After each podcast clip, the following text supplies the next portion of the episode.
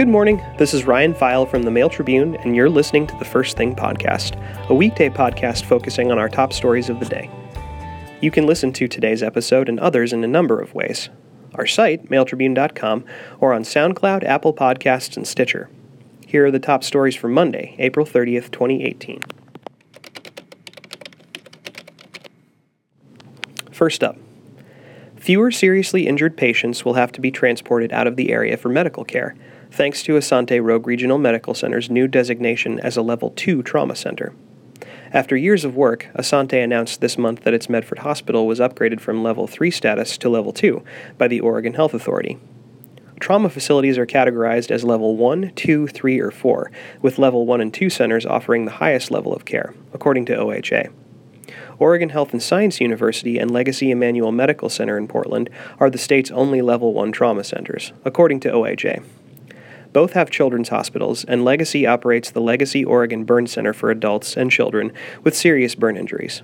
With RRMC at level 2 status, people in Southern Oregon and Northern California who need emergency treatment after being seriously injured, and those stricken with sudden life threatening conditions, now have a better chance of being treated close to home, Asante officials said.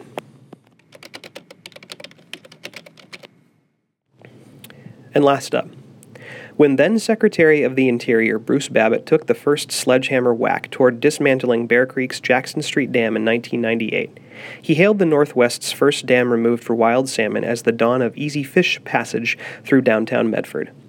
But Babbitt's he came, he sledged, he left ceremony 20 years ago turned out to be more pomp and circumstance than substance. While fish passage has improved for the dam's removal, barriers remain the bane of wild salmon in the Jackson Street Bridge area, where fish must now swim underground and then over a four foot tall abandoned sewer pipe exposed last year by erosion.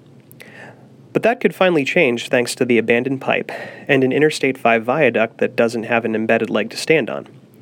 Plans for a quick fix removal of the pipe have stalled because the Oregon Department of Transportation wants an engineering study to ensure that the move won't over time trigger erosion problems around a viaduct footing about 500 feet upstream of the pipe. It's one of 39 viaduct footings at risk of erosion from Bear Creek because they're secured to underground concrete slabs and are not anchored into bedrock, according to ODOT. The other nine footings are similar, but not at risk of erosion because of their locations, ODOT says. The study will also create an opportunity to recontour that stretch of creek so future barriers don't rear their ugly heads.